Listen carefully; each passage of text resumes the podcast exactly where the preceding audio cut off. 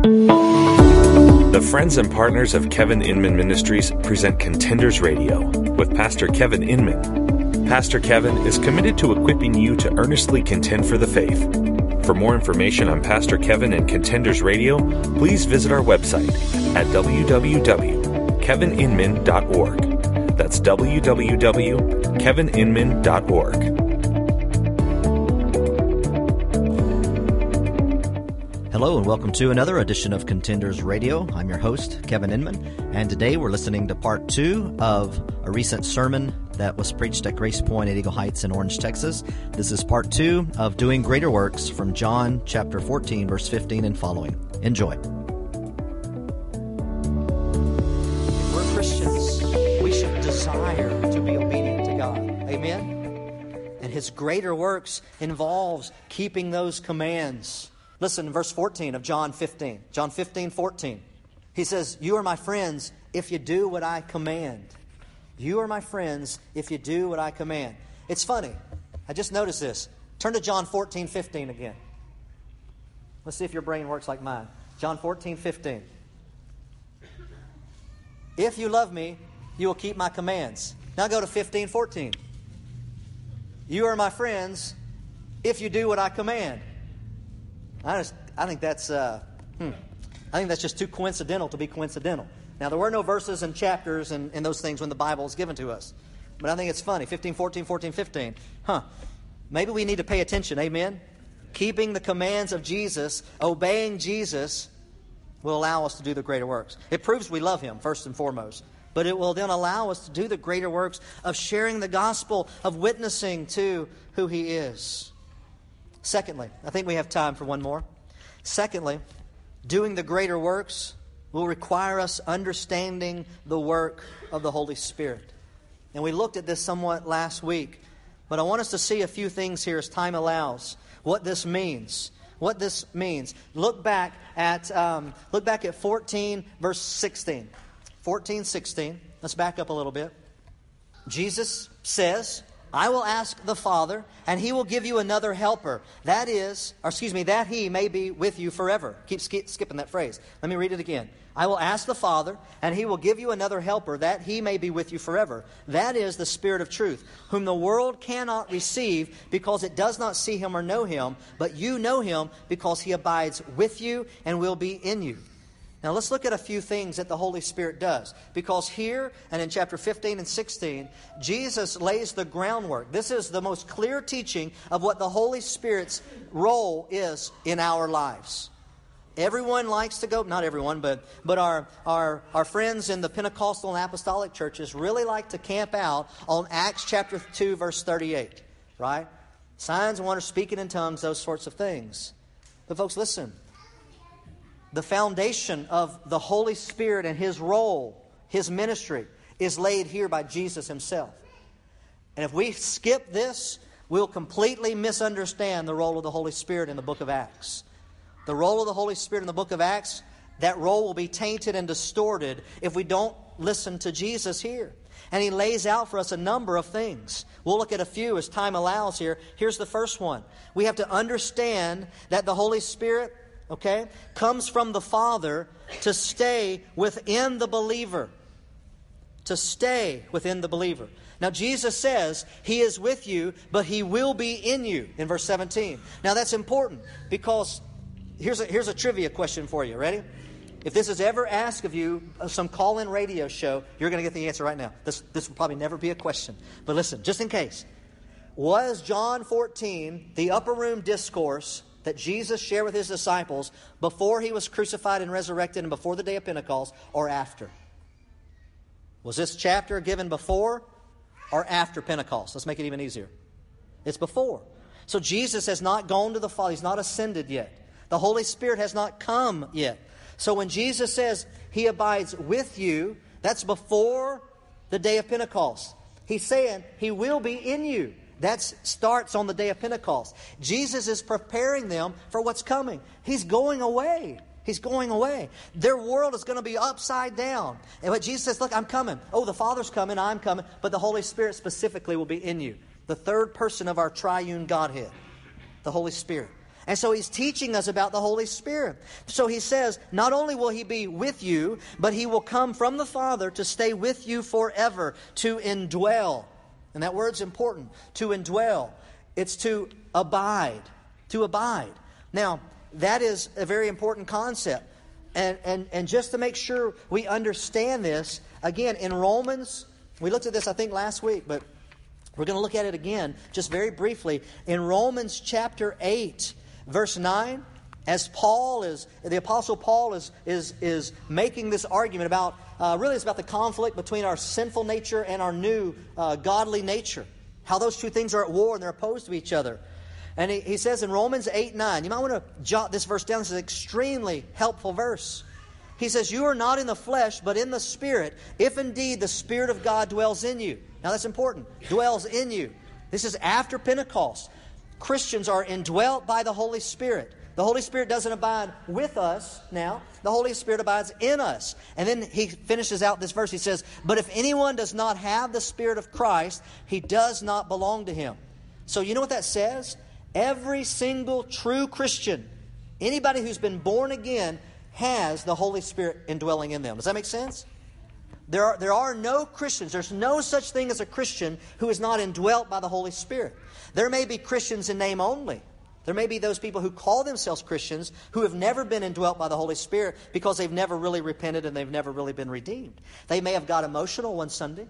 They may have cried. They may have even got excited one day, but there was never any change in their life. They never had the works that came with repentance. There was never fruit that came out of their repentance. Their life didn't look any different today than it did last week when they so, so before they were supposedly saved. But a real Christian is indwelt by the Holy Spirit of God. If anyone does not have the Spirit, he is not of Christ. So our, our and, and, I'm not trying to pick on our Pentecostal friends today. I, I, I grew up that way. I have family who's that way today. I have friends who are still Pentecostal. But listen, they believe that the Holy Spirit comes and goes at any moment. And when you sin, the Holy Spirit abandons you. And folks, that is, that is false teaching. The Bible tells us that He indwells us. He makes His abode. It's the same word, it's the same idea. He takes up residence in us, and it's permanent. Because if you don't have the Spirit of Christ, you do not belong to Him. And Jesus said, I will come to you. I will never leave you nor forsake you. And there's other proofs of that eternal salvation, but here in our text, just know the Holy Spirit comes to indwell. There's another thing the Holy Spirit we see. So if I'm going to do the greater works and live this, this victorious Christian life, I have to understand that the Spirit indwells us forever, but also that He mediates. He mediates. Look at verse 26. But the Helper, the Holy Spirit, whom the Father will send in my name, he will teach you all things and bring you bring to your uh, remembrance all that I've said. And thank God. How many of you have uh, have uh, sometimers? I have sometimers. I'm not trying to make light of Alzheimer's at all, but but I do. So I have sometimers. Sometimes I forget. Sometimes I remember. Anybody else out there? I see those hands. Hands are going up all over the place this morning. That's right. I see. But that's sometimers. And listen, I forget. But you know what?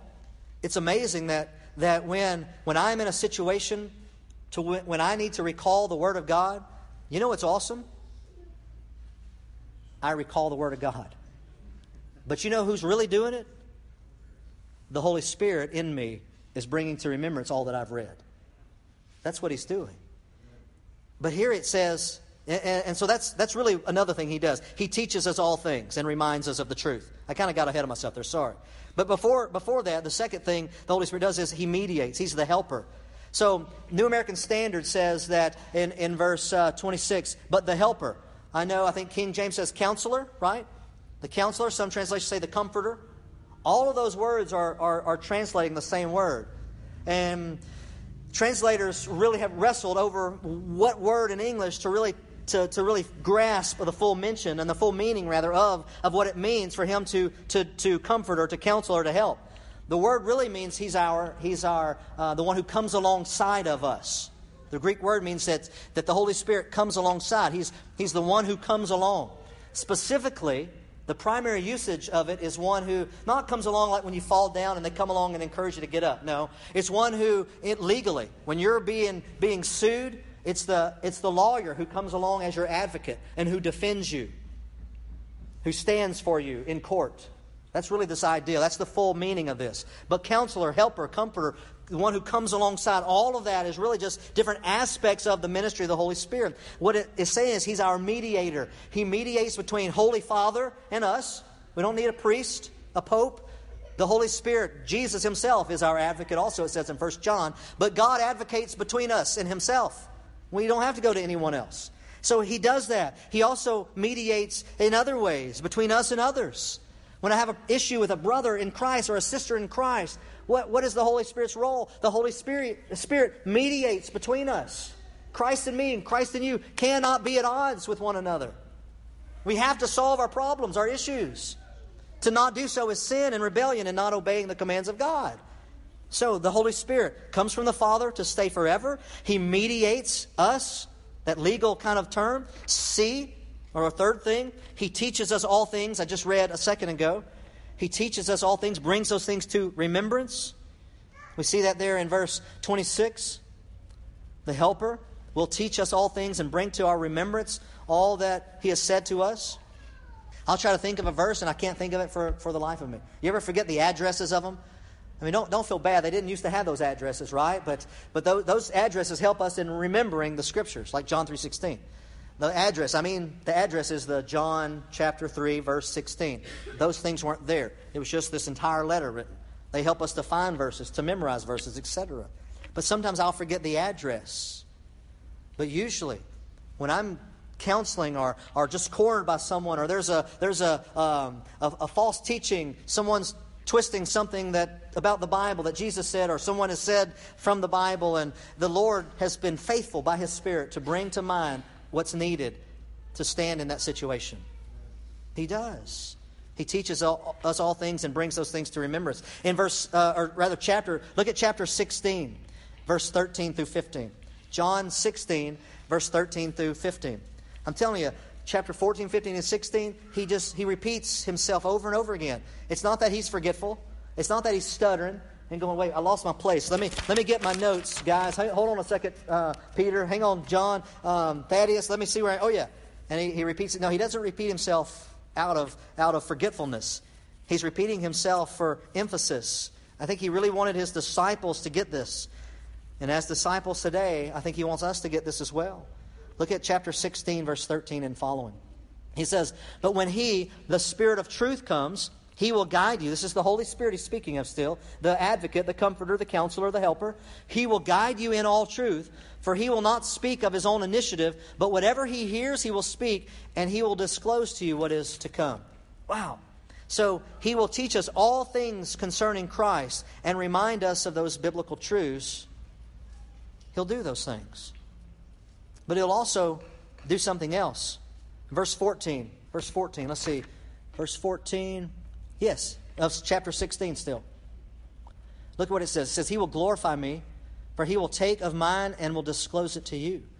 He will glorify me. The role of the Holy Spirit is not to bring glory to himself. And we'll see that elsewhere in, in John. The role of the Holy Spirit is to glorify who? Jesus. The role of the Spirit is to glorify Jesus. So, another thing, a fourth thing, we could say first that the Holy Spirit, understanding His work, means that we understand He abides with us forever, He indwells us. He mediates between us and Himself, or, or us and our neighbor. He teaches us all things and reminds us of those things. And then, fourthly, He focuses His ministry on the person of Christ. The Holy Spirit does not work in flashy miracles in order to bring attention to the miracles or to the Holy Spirit. The Holy Spirit draws attention to Jesus. The Spirit will glorify the Son. And later we'll see He'll glorify the Father and the Son. But here's another thing we need to understand about the Holy Spirit. In verse uh, chapter 16, back up to verse uh, 6 and just read down through 11 with me. Sorry, verse 7. But I tell you the truth. It is to your advantage that I go away. This is Jesus talking to his disciples before he's going to be arrested and then crucified and then dead, buried, resurrected, and then ascending to heaven. It's for your advantage that I go. For if I do not go away, the Helper will not come to you. But if I go, I will send him to you. Again, him, not it. The Holy Spirit's not in it. Holy Spirit's him. Verse 8 And he, when he comes, will convict the world concerning sin and righteousness and judgment. Concerning sin, because they do not believe in me. Concerning righteousness, because I go to the Father and you no longer see me. And concerning judgment, because the ruler of this world has been judged. Folks, listen. The Holy Spirit will convict the world of sin, righteousness, and judgment. That is the work of the Holy Spirit today. No flashiness, no big show, but conviction, sin, righteousness, judgment. Those are the things we see. He abides with us. He mediates. He teaches us all things, brings to mind teachings of Jesus, the biblical truths, the, the, the, um, the um, commands of God so that we can remember to do them. He brings all those things to mind. He focuses his ministry on Jesus. He glorifies the Son. And then lastly, convicts the world of sin and righteousness and judgment. That's the work of the Holy Spirit. And the Holy Spirit indwells us, and He does, then part of our greater works in going into all the world involves these things. Does that make sense? We'll never understand our mission if we don't understand the power to do our mission. It comes from obeying His teaching and understanding the working of the Holy Spirit.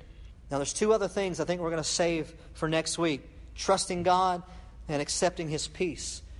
But I hope what we see so far today in these three chapters. And there's a few places we're going to go back and we're going to, we're going to look at a few things a little deeper, like in chapter 15 of what it means to, to uh, abide and to bear fruit. And who are the branches that don't bear fruit and get thrown into the fire? I mean, we're going we're to come back and look at those things. But I wanted us to take this, bird, this bigger bird's eye view today and see that, folks, listen, if we love Jesus, if we love Jesus and we plan on witnessing for Him, which, listen, if you love Jesus, you will. Amen? We will witness for Him. We will obey Him. So, therefore, we have to. We have to obey. We have to understand the Holy Spirit. And listen, the reality is that, that without the Holy Spirit, I can't obey Jesus. I can't. And neither can you. I mean, we might could for, you know, a day or two. I might could do a couple things right that He would want. But overall, the heart of man is wicked beyond all things. It is. And as Paul said, he was the chief of sinners. Man, I, maybe I can leg wrestle him when we get to heaven. I'm weak. He'll win. But still, I, I, I'd like to throw my hat into that. And you might want to also. I feel so unworthy of the name of Christ. And yet he loves us so much that he gave himself for us. He obeyed the command of his Father to, to humble himself and become obedient to death, even death on a cross. He paid the price for our sin so that we could be what? We could be the righteousness of God in Christ. That's what Jesus has done for us. I mean, why wouldn't we want to obey? You know, as a kid, following the rules, my mom's not here today, so it's easier for me to say this, but as a kid, it was it wasn't easy to, to obey. I didn't want to obey. Bible says that foolishness is bound up in the heart of a child. It goes on to say the rod of correction drives it far, far away. I didn't get the rod nearly enough back then. I didn't. But, folks, our sinful nature rebels against God, just like our sinful nature rebelled against our mother and our father. But that sinful nature, Christian, that sinful nature doesn't control us any longer. So I'm going to ask you to bow your heads. And there's nothing mystical. I'm not trying to get emotional or, or mystical or anything like that right now. I just want you to be able to separate out the distractions of me and the people around you. I want us to think very, very intently right now about what we've heard today. I want us to ask ourselves are we obeying the teachings of Christ? I'm not saying we're, we're going to be perfect yet, and, and there may not be days when we stumble into sin, but our life should not be marked by sin. Sin should be the exception and not the rule. It should be the exception, not the pattern of our life. I should be convicted when I sin if I'm a Christian. So, do I choose to obey? Am I obeying Christ? When I disobey, does God's Holy Spirit convict me and do I repent? If not, I implore you to cry out to God and say, God, have mercy on me. I'm a sinner. And so, if you are here today and you are recognizing that, that God's Spirit does not indwell you, would you confess your sins now? Cry out, as we said, God, have mercy on me. I'm a sinner. I need you to save me, to redeem me. Put your trust in Jesus. Confess your sins. He knows them already. Ask God to forgive you. And remember and realize and know that the Lord is faithful. He will forgive us of our sins and remove them as far as the east is from the west. He will cleanse us of all unrighteousness. He'll purify us.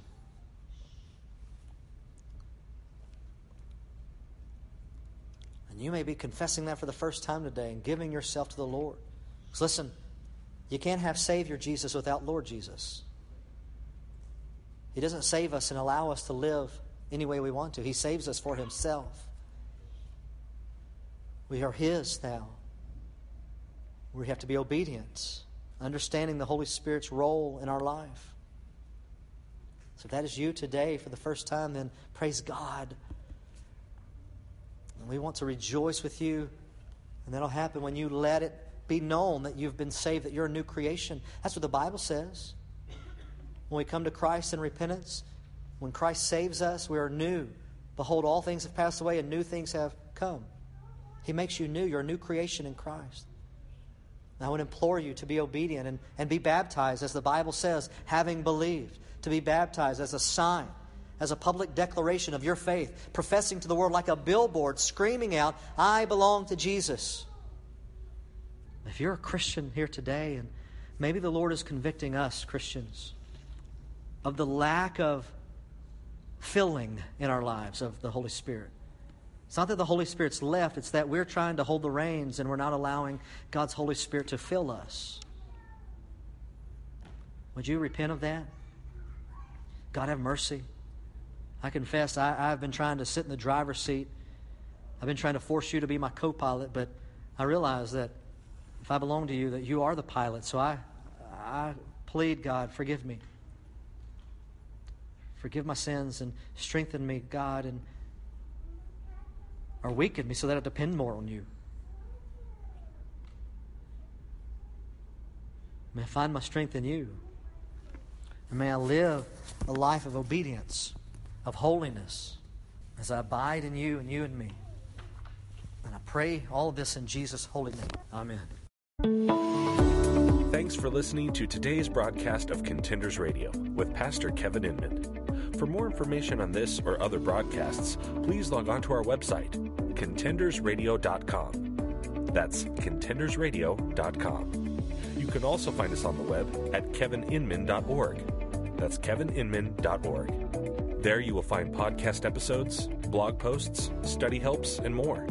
You can also follow us on Facebook and Twitter. Thanks again for listening, and may God bless you in your pursuit of the truth.